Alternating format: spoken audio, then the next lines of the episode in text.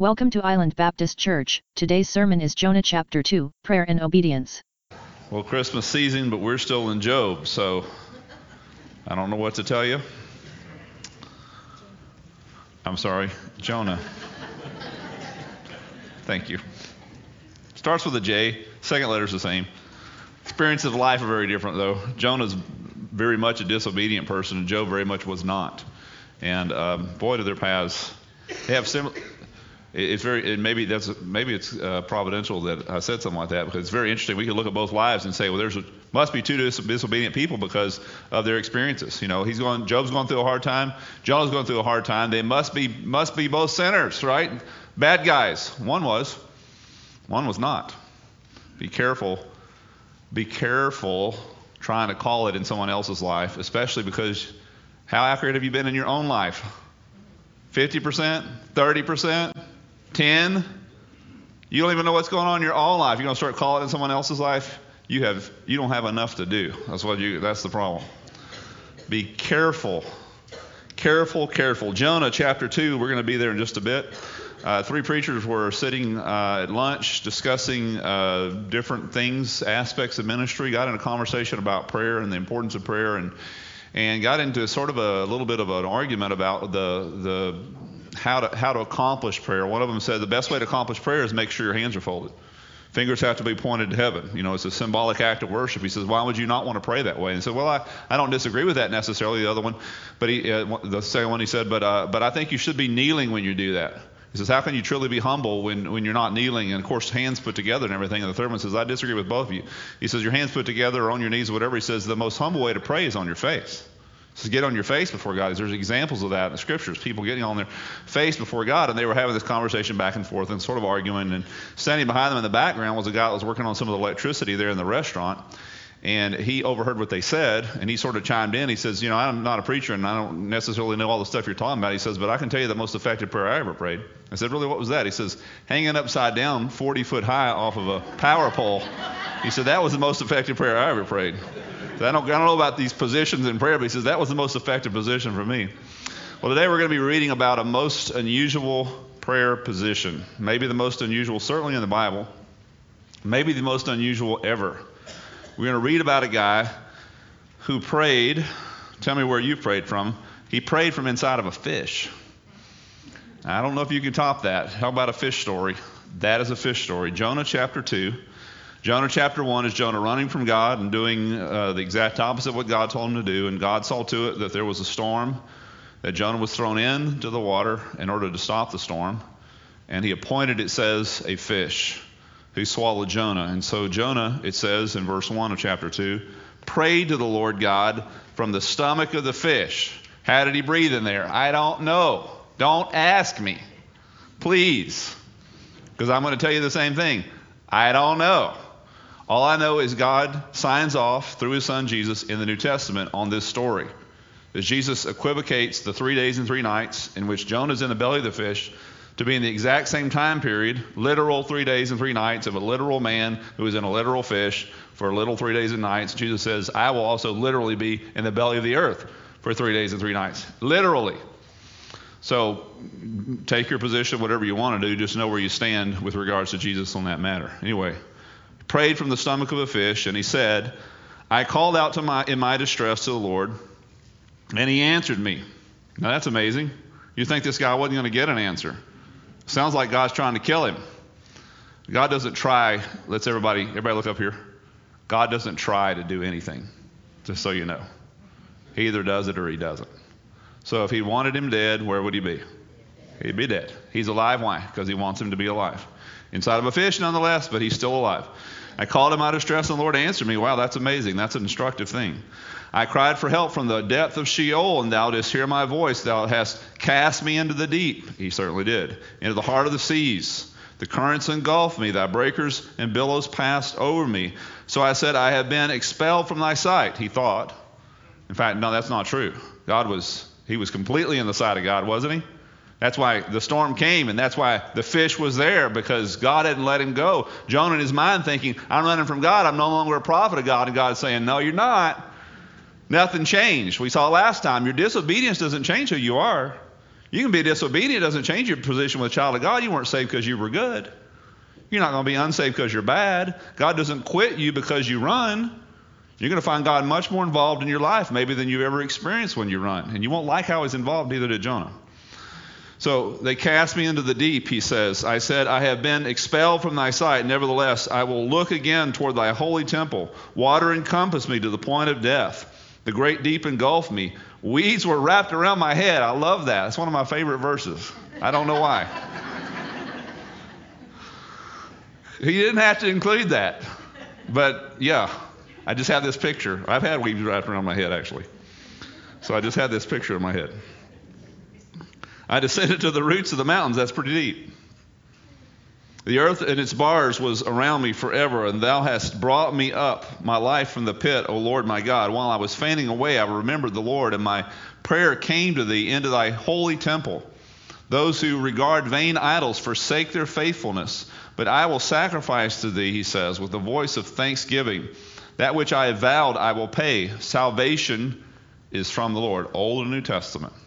Old times, new times, this time, any other time, salvation is from God. It is not from man, it is not from a church, it is not from a ritual, it is not from something that you do, it's from something that God has done. So salvation is from the Lord. Then the Lord commanded the fish, and it vomited Jonah. That's the only way he's going to come up. All right, guys. He could have sneezed him, I guess. I don't know. But he vomited Jonah up onto the dry land. Now, I'm sure nothing else was in his stomach but Jonah, right? Probably not. Three days and three nights in digestive juices, what would that do to you?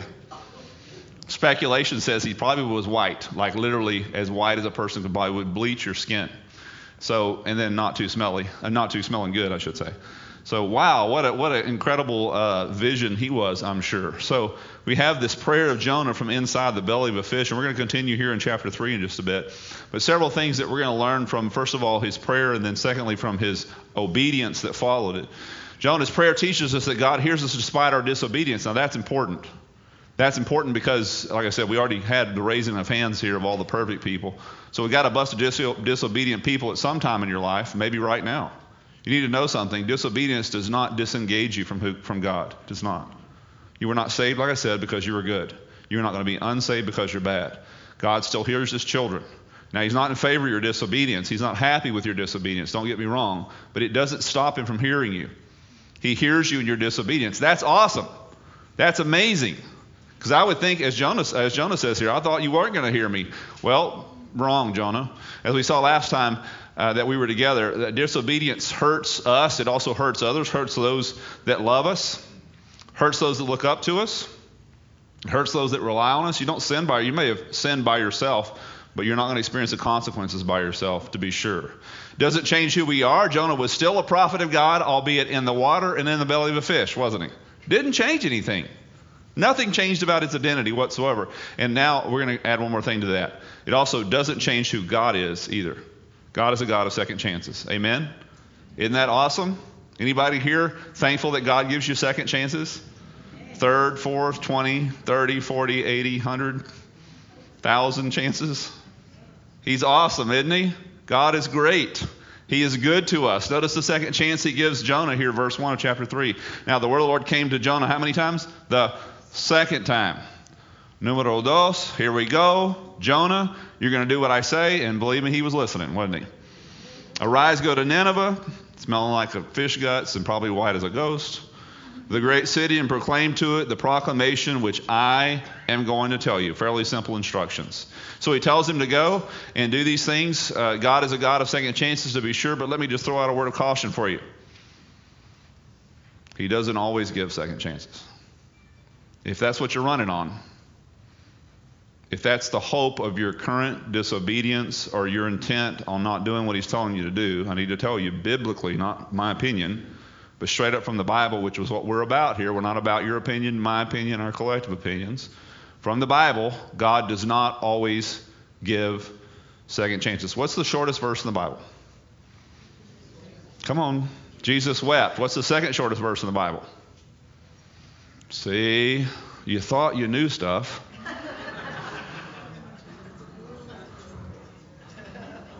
That's right. Remember Lot's wife. What do we remember about her? She didn't get a second chance. What did, Lot, what did God tell Lot and his wife and his daughters? Flee. Don't look back. She looked back, and God says, Bad girl, I'm going to give you one more chance. That's not what he did. She turned to a pillar of salt. Now, why does God give some second chances and thousand chances and others not? He's God, okay? Let him be God. You be you. You let him be God. He has mercy on whom he has mercy. He gives second chances to whom he gives second chances to. And then otherwise he does not. The, the thing is, again, it underscores the issue of obedience. It's so important. If you're running on the calculation of God being a second chancer, I want to diminish your hope. The Bible wants to diminish your hope in that. Don't run on that. God is awesome. He hears us despite our disobedience, but don't run on the hope that you're going to get to do it for a certain amount of time and then He's going to reel you in. Uh, forgive the pun here, but that's what happened here. They reeled in this big fish. And and wow, I don't think you want to go through the, the digestive system of a fish in order to figure out that you want to obey God in your life. Jonah had to do it. Don't do that yourself. So Jonah's prayer teaches us that, that he hears us despite our disobedience. Jonah's prayer, secondly, teaches us that God hears us and is gracious to us despite his judgment. So we could look we could look on the outside of Jonah's life. One, he's disobeying. Two, he's fallen under. So he gets thrown in a torrent of a sea, and then he gets swallowed by a fish. This is not a man that God's going to hear, right? Wrong. Wrong. Again, it didn't change who God is. It didn't change who Jonah is. God is still the God of Jonah, and Jonah is still the child of God.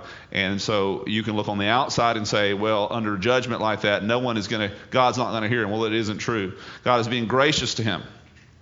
Nonetheless, harsh grace, yeah, but it's still grace. There is something worse than being swallowed by a fish, guys. There is something worse. It can always be worse. And God, even though delivering you into a difficult circumstance that you might be in today, I'm telling you, it can get worse. And don't try Him for that. Don't hope for that. Like I said, don't plan that way. Don't go that way. So God places a premium. Notice, what is He doing with Jonah? Here's my question for you and for us to consider. Why didn't He just kill him? Why, why, is it the end of the story he was thrown into the sea and swallowed by a fish? And that sets an example for the rest of us to never do this. Why not that? Why keep him alive inside of a fish? I don't know how, and then vomit him on the land and give him a number, number two chance. Why? Why not kill him? Isn't it easier, it seems to me, to make another one just like him since you're God? Let me ask your parents a question. What's easier? To let your kid run or to continually rein them in in uh, correction? What's easier? To let your kid do whatever he wants to do Therefore, you get to do whatever you want to do. If, if I, I, I can remember, I don't know how many times approaching a discipline situation with my kids in which I didn't think in the process, how's this going to hurt me? And it wasn't a question of this is going to hurt me more than it is going to hurt you. I never really found that to be true, honestly. I don't know. Maybe y'all are better than me. No, it was more of a, if she gets grounded, who else gets grounded? No, her mother. I don't know what you're going to do, Valerie. My wife's not here. I don't know what you're going to do, sweetie, but I, put, I grounded her, and so good luck. I'm going to go to church, go fishing. If, if she's on restrictions and can't, go have any fun, guess who else gets to go on restrictions and not have any fun? That's what it means to be a mom and dad, isn't it? See, it's a lot easier to cut them loose. If you want to just talk about ease, do whatever you want to. I get to do whatever I want to. But it's, it's a restricting thing when you love a child enough to discipline them. You have to restrict yourself. You had them, right? That's a restriction. Now you got to grow them. That's a restriction. And in case you don't know, they're not going to do everything you tell them. In order to correct that, you're going to have to restrict them and you. Like I said, it would have been easier for God, in my opinion, to just simply kill him and make another one like him. What does he do? He reels him in. God places a premium on his relationship. He takes him through a storm, puts him through the belly of a who knows what kind of fish. Why? Because God is it's more important that Jonah get his life right with God than that, than God demonstrate the fact that he can kill you and make another one like you. Isn't that right? It is. So here's what we got. So it's not so much that God is paying back Jonah. In fact, I would suggest to you, he's not paying him back. He's bringing him back, isn't he? He's bringing him back. See, that's what God's about. God is about bringing you back. God is not about giving you what you deserve because none of us would be here. If that was what he was really about, we'd all be dead. Well, we're not. Why? Because God is about bringing us back, retrieving, rescuing, saving. Never, never heard that word. It's in the Bible. Jesus is the Savior. Why? Because you have something you need to be saved from. He is that the kind of God that, that He is. He puts a premium on that kind of stuff. We may be tempted to think that when we suffer, it's because we're paying for our sins. Let me just speak to that very clearly. If you're a believer in Jesus Christ, God sent Jesus to die on a cross to pay for your sins. Once you've accepted that payment, that God offers you freely that pays for not only present sins, but also past sins. And because God is omnipotent and omniscient, He knows everything, future sins, then you will no longer ever, forever in your life or eternity, ever pay for a sin because Jesus has already done that. Amen? That is strong, good theology. Jesus has already paid for my sins. So whatever you're going through, if you're a believer, is not paying for your sins. Now, I'm not saying it's not a consequence of your sins, but it's not a payment. God's not something up, He's not got running a ledger up there and saying, here's your debts and here's your assets, and He's trying to equal them out. That's not the process you're in. God is in a process, listen, of bringing you back. It's not a payback, it is a bring back. And yeah, He will take you through some difficult circumstances to accomplish that, but it's still He's bringing you back to obedience. Hear that word. God places a premium on your obedience. Believe me, if he didn't turn Jonah loose and let him sink to the bottom of the sea, but instead sent him through the digestive system of fish to bring him back, he will bring you back. Jonah had no love in his heart for those people. Jonah was clearly outright disobedient, and yet what God what did God do? He remained God with him. And he remained his son, his child. God's going to do the same thing with you. Uh, here's, here's an instructive thing from Job. Talk about a person who suffered. See, I knew I had Job in the sermon somewhere. That's what got me off. Those who suffer, God, if you will, He delivers in their suffering. So part of your suffering you're going through is not necessarily paying for your sins, it's just bringing you back. He's delivering you. Isn't that interesting? That was he doing with Jonah, wasn't he? Delivering him. It's a weird way to do it. A lot of people would have questioned it. But the end, like I said, the, the proof of the pudding is the eating of it, right? He speaks to them in their affliction. You're in affliction today? Maybe you should pray the little prayer of Samuel Speak, Lord, for your servant is listening. Have you prayed that prayer? Maybe in your dark place where you are today, in your hurt, in your pain, in your trial, in your difficulty, in your confusion, maybe a good prayer would be, I would suggest, speak, God. Speak. You're clearly trying to speak to me. I want to hear what you've got to say in this circumstance. And sometimes it's hard to do. I know, believe me, in the midst of those circumstances. But God is trying to speak to you. God is. God is trying to get a message through to you. He was to Jonah, He is to you. So we learn from Jonah's prayer that, that God speaks even in our even in our wrath, even even even going through these trials, He's still speaking to us. Third thing, Jonah's prayer teaches us that sometimes God answers in stages, and I would say not sometimes, most oftentimes. My experience anyway. God answers in stages. Now, we love it. I love it when God answers in just a whole hog thing. I mean, yesterday I was terrible, and today I'm healed. Yesterday it was bad, and today it's all good. Yesterday I was confused, and today it makes it all sense. I love those kind of things. I would say they're rare, though, in my life. Maybe it's just me. Maybe it's not you. But in my experience, in most cases, God heals, God delivers, God answers in stages. So he was in the depths of the weeds with reeds wrapped around his head. And then stage two was he gets swallowed by a fish, which, by the way, was an improvement. So he's in the depths with the weeds wrapped around his head. How long is that going to last? 50 seconds? One minute? How long can you hold your breath? Start holding your breath right now. When you pass out, we'll know. Start. Go. He's not going to last long.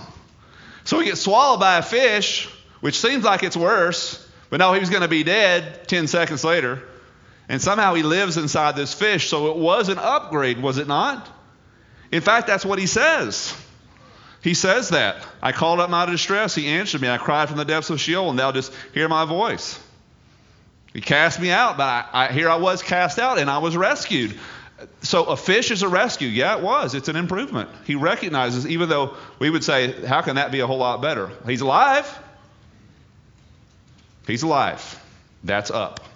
That's up from where he was going, to be sure. Sometimes when God restores us, it's not in an instant, but mostly he restores us in stages. And by the way, not all the stages are exactly pleasant. But here's what we should do as disobedient people any improvement we ought to be grateful for. He's given you what you don't deserve. Learn an attitude of gratitude. We just got off of Thanksgiving, didn't we? Learn an attitude of gratitude. Not to, when the whole thing gets there, I'm going to thank God. You're wasting a lot of opportunities to thank God because He's doing a lot for you right now. Any improvement you need to be grateful for. Which brings, which brings us to our second ma- major issue here. It underscores the whole importance of obedience. This could have been all avoided, Jonah, had you just simply done what you've been told to do the first time. Isn't that right? But instead, you got to go off and do all this stuff. And so I got to take you through this process. And now you're bleached white, smelling like fish guts. There you go, Jonah. Here you have it. Jonah, he couldn't imagine, listen, he couldn't have imagined a face, fate, fate, I'm going to say it. He couldn't have imagined a fate worse than having to preach to the Ninevites. That's why he ran. He couldn't have imagined a fate worse. Well, he got his imagination expanded, didn't he? There, what, there, are, there are things worse than doing what God wants you to do. I can't do that, God. That's horrible. That will be terrible. That won't end well. Maybe so. But it won't be near as bad as you not doing that. It won't be near as bad. Jonah found out that the hard way. I don't recommend that to you. Many times, listen, when we disobey, it's because we don't trust that God's way is the best way for us. Isn't that right? We don't trust that God's way is the best way for us. I have a better way than God's way. We may not say that consciously, but that's what we're saying overtly or covertly, to be sure. Here's, here's what I want you to hear, maybe more than anything else I've got to say this morning. When we disobey, it's because, listen, we trust ourselves more than we trust God. When we disobey, most often, it's because we simply trust ourselves more than we trust God. He can't imagine how, how that would be any good ever for him to go preach to the Ninevites. So he comes up with a better solution in his mind. It's better for me to go to Tarshish and get on a boat and possibly get swallowed by a fish. He was wrong. We, we disobey because we trust ourselves more than we trust God. Is that true for you today in your disobedience?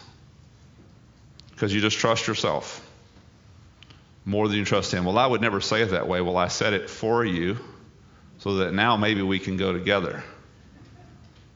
It's better that you deal with it straight on, head on, than you just try to make some kind of something that isn't necessarily true. Let's call it what it is. God is better, listen, at blessing you than, than you are. God is better at it. God is better, listen, at your life than you are. He's better. Let him run it. He's better at it. This is your first and last time through. He's been through it with hundreds of millions. He knows. He created you. Let him be God, and you figure out that you're not, and things will get so much better. It underscores, like I said, the importance of obedience. And, and, and here's the second thing obedience is actually quite simple. Take a look at the, compared to disobedience, I should say. Look at how simple the requirements of Jonah here are. So he's getting a second chance, and notice God lays on him the whole plan. Notice the plan only takes four verses. Verse 1, the word of the Lord came to Jonah the second time, saying, Arise and go to Nineveh. Okay, arise, that's get out of the fish vomit. I guess that's where he is. Take a shower, I don't know. I'm hoping. Go to Nineveh, that's northeast. I think that's pretty simple, right? Arise, go to Nineveh. Number three, proclaim the great city. The great city, proclaim to it a proclamation which I'm going to tell you. How hard is that? And then notice, it's not some extrapolated sermon. It's not some major 25 point discourse. It doesn't have to write a book or nothing. Notice verse 4. Then Jonah began to go through the city one day's walk, and he cried out, Yet 40 days, and Nineveh will be overthrown. I am so upset because I have never preached a sermon that short. Ever. One sentence. He gets away with one cotton picking sentence, and that's all that God has him do. He's got to walk 900 miles to do it, and he's got to walk through a city that takes three three days to walk around. I mean, it's just a big it's a big town. But he, all he has is one sentence. Notice there's no word of love here. God doesn't say you need to love them. You need to change your heart, Jonah, toward these people. God doesn't wait for that. God's already has. He's not waiting for Jonah to change his heart. Jonah, that's going to be a process for Jonah. God's got a, a, a job for him to do. You need to go preach to these people. Love them or not, like them or not. Say these words to them. And that's that's all he's got to do. Can we do that? Can you you know, as I said, you only have one job, and that's all you got to do. I'm thinking I could do that if I was Jonah.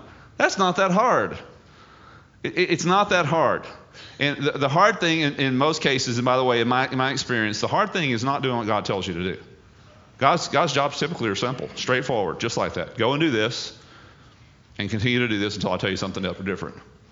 That's what I'm doing. People ask me why I'm still pastor of this church after 17 and a half years. You know why? Because I hadn't told me anything different. It's just simple. I wake up every day and I'm still the pastor of Island Baptist Church. I'm checking my pulse. Yep. I feel good. I'm still the pastor. I feel bad. Still the pastor. I like what I do. Still the pastor. I don't like what I do. Still the pastor. Gotta gotta, but it's a simple job, right? Do what, do what God tells you to do. Continue to do what God tells you to do until He tells you to do something different. Jonah's got the same call. Go and do something. The hard thing, listen, again, is not what God asks us to do. It's our objections that we raise to it. See, it's the collision between God's love for sinners and Jonah's prejudice of the Ninevites. He hates them. He's prejudiced completely against them. That's where the that's where the rub is. It's not the job.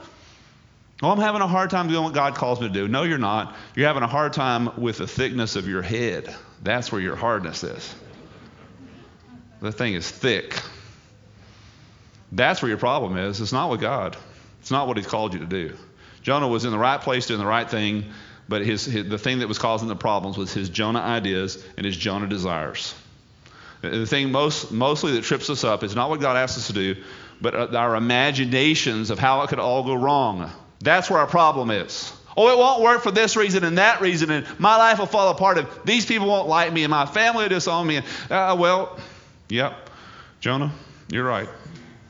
You're right. You're right that God is going to reel you in. You need to know that. Obedience is actually simple. Number, number three about obedience. Obedience produces amazing results. Let's, let's keep reading. Amazing results, chapter 3. Verse 4 says he went and preached this one line sermon. Verse 5 says, Then the people of Nineveh believed in God, and they called and uh, fast and put on sackcloth from the greatest to the least of them. And the word reached the king of Nineveh, and he rose from his throne and laid aside his robe from him and covered himself with sackcloth. This is the leader of this heathen group. And, and his immediate response to a one line sermon, not a very good sermon, in my opinion, is that he, he covers himself in sackcloth and ash and sits down in ashes. He issues a proclamation, it says in verse 7, and said in, in Nineveh, In Nineveh, by the decree of the king and his nobles, do not let man, beast, or herd or flock taste a thing. Do not let them eat or drink. So, complete fast, no water, no food. Both man and beast must be covered with sackcloth. Let men call on God earnestly that each may turn from his wicked ways, from the violence which, in which these are godless people, got no Bible, no churches. Preaching of one sermon, they had this inc- incredible uh, reversal. Who knows, he says, verse 9, that God may turn and relent and withdraw his burning anger so that we shall not perish. So the whole city repents. And what does God do? Same thing he always does in response to repentance. Verse 10. And God saw their deeds, that they turned from their wicked way and then God relented concerning the calamity which he had declared he would bring upon them, and he did not do it. You think you're too far gone. As long as you keep with that mindset, you are. As long as you don't turn, you are. But when you turn, this is always God's response. Always. Always he relents. Always he forgives. Always. No exceptions. long as you're breathing on this earth, there is opportunity for repentance. There's opportunity to return. There's opportunity to be healed. There's opportunity to be delivered. All the things that, that these Ninevites got are the same thing can happen to us. What an incredible turn. I want you to notice here a couple things. First of all, it says that they believed who? They didn't believe Jonah, they believed who? They believed God. Isn't that interesting? So Jonah, with a scowl on his face, smelling bad, looking bad, inhospitable, no love in his heart, I don't think at all for these people, no indication whatsoever. In fact, every indication to the contrary. And yet, even though all that, the message of God still got through and they believed God in that process. Isn't that amazing? So we think that the message of God and the work of God is dependent on how good we are, how gifted we are, how great our talents are, how great our education is, how beautiful our sanctuaries are. You know my answer to that is? no, it's not. It's dependent upon the work of God. If we're resting upon any of those things, listen, we're disqualifying God from being in our presence and really doing what God can do. We really are. Look how great our, our church is. Look how educated our pastor is. Look how great our stuff is. Look how great our programs are. Mm, do you have to have all that? You don't have to have any of that. And Jonah stands as a stark reality to that conclusion for sure. So notice, they believe God, not Jonah. Number two, notice, he doesn't preach. He doesn't preach, all especially you steeped evangelicals, all the Baptists especially. Look up here. He doesn't preach not one word of God loves you and has a great plan for your life. Never. He doesn't say that at all. Now, was that true? Yes. Why did he send him? Why did he take him out of a fish? Because he loved them and had a great plan for their life. That wasn't what he preached. What did he preach? He preached what, exactly what God told him to preach, what had nothing to do with love. Had everything to do with wrath and fleeing that wrath. And you may say, well, that's the Old Testament. Okay, here's the New Testament, Acts chapter 2. Peter, second sermon. Here's what he says to the Jews. Notice how he, what he calls them on. So let everyone in Israel know for certain that God has made this Jesus, whom you crucified, to be both Lord and Messiah. He sticks their nose right in the sin. Why? Because that is the way you do it. That is the biblical way that you do it. Nowhere in the New Testament or Old will you find the sermon or the or the verse. I shouldn't say the verse. Will you find somebody testifying to a lost person, God loves you and has a plan for your life? You will not find that. Why do we find that in our pulpits? I don't know. Where do we get that from? I'm going to say carefully, not from the Bible. We've invented it. We've invented it. Every time you see a preacher preach, you have these kind of words. That was, that was Peter preaching to the Jews. Here's Paul preaching to the Gentiles. Notice, therefore, having overlooked the times of ignorance, you bunch of dummies, he says, God is now declaring that men, that all people everywhere should repent. Stop doing what you are doing, or else, because he says God has fixed a day in which he will judge the world in righteousness. Where's the love and God has a plan for your life in that? I don't see it. I don't see it. Here's, here's, here's a, a, a point, uh, maybe an aside, I don't know. Some say that to repent just for the sake of escaping judgment in hell is a poor reason. And a part of me would agree. There, there are better reasons to turn to God because, first of all, God's awesome. Secondly, God is great, and, and he, we owe Him everything. We should turn to Him in love. There, there should come a day, hopefully, as we, as we mature, that we, the reason why I come to God is not because I'm afraid of Him, but because I love Him and because I want to honor Him with my life and because He's great and there's nothing better for me. I need to grow up into that, don't I? That needs to be who I am, and that needs to be the direction that I'm going. But, but to say that to not repent for the sake of judgment in hell, I don't know about that. Let me just say this why did the Ninevites repent? Why? Go ahead, I'm listening. Because they were escaping judgment in hell. No other reason, because he told them nothing else. They were repenting because they believed that God would kill them and throw them into the hottest place that has ever been. They fully believed it. They believed God, not Jonah. Jonah wanted them to go there. But little did he know, or I'm sure he certainly did know, that in his warning that, that, that it could possibly, they would actually believe what he said and believe that God would do something like that and repent and turn to him. That was the last thing Jonah wanted to happen, but that's exactly what happened. So the Ninevites repented because of to escape judgment. So some say that um, that to escape judgment is not that good of a reason to repent. And I would say, um, I would say it's good enough. Good enough. It's good enough. You can't tell you can't you can't condemn a sinner, guys. They're already condemned. You can't tell a person that, that they're washed up and that they're hell bound and that God will throw them into hell. Guys, that's exactly what the Bible says. In fact, it says, unless we tell them that, people don't repent. They don't repent. Why should I seek a Savior if I don't think I need to be saved, you see? Tell me why I need to be saved. What, what's actually coming for me? Then a Savior makes sense. You tell me God loves me and has a plan for my life when I'm washed up in sin. I'm thinking as a sinner, as a, as a self uh, made, self conscious, self uh, uh, righteous person, of course He loves me. I'm awesome. Of course He does. No, tell me the message of what's the consequences of my sin. A place called hell, very real place. A place that God doesn't want you to go. That's the reason why He's wasted, or I should say, why He's taken so much time to write and deliver to you a book like this, why He's created places like this where we can come together and worship, and hopefully somebody that knows what they're talking about can stand up and speak to us about the truth and tell us. God cares. God cared about a group of people that were not asking for them, not looking for him, not caring about him. God drug a man out of the fish guts to take him there to speak to them because God loves them and he knows what's coming. And he doesn't want them to get it. And he's doing the same thing for us. He's doing the same thing every day. I want to ask you if you would bow your heads, please.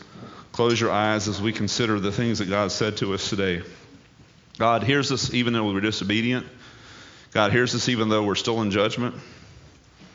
He's not paying us back, He's bringing us back, right? Maybe the prayer you need to pray today is the prayer of Samuel Speak, God. I'm listening. God's speaking to us through our difficult circumstances. God speaks to us and the consequences of our disobedience. Fixing our hearts on the, on the obedience make it our goal to obey the first time, not have a plan, not have a um, a view toward how many times we can we get God to forgive us, kind of lifestyle. Not a good plan. Turning to Him in repentance, turning away from whatever we thought could save us could rescue us? What's your plan? You're going to stand before God, a holy God, someday. He's going to say, Why should I let you into my heaven? What's going to be your answer? And if it has anything to do with who you are and what you've done, you're in trouble. God sent Jesus to be a Savior because you needed to be saved. Get that word. Get that word in your head. I need to be saved. Jesus, we thank you that you are the Savior, the rescuer. We're completely dependent upon you. We don't trust in our ability. We don't trust in our knowledge or our experience. We trust in you to work your work. We trust in you, God. You're the missionary. You're the evangelist. We're your tools, God. I pray that you do your work today. Thank you, God, for working in our lives. We ask these things in Jesus' name. Amen. Thanks for visiting. Find us at www.islandbaptist.org.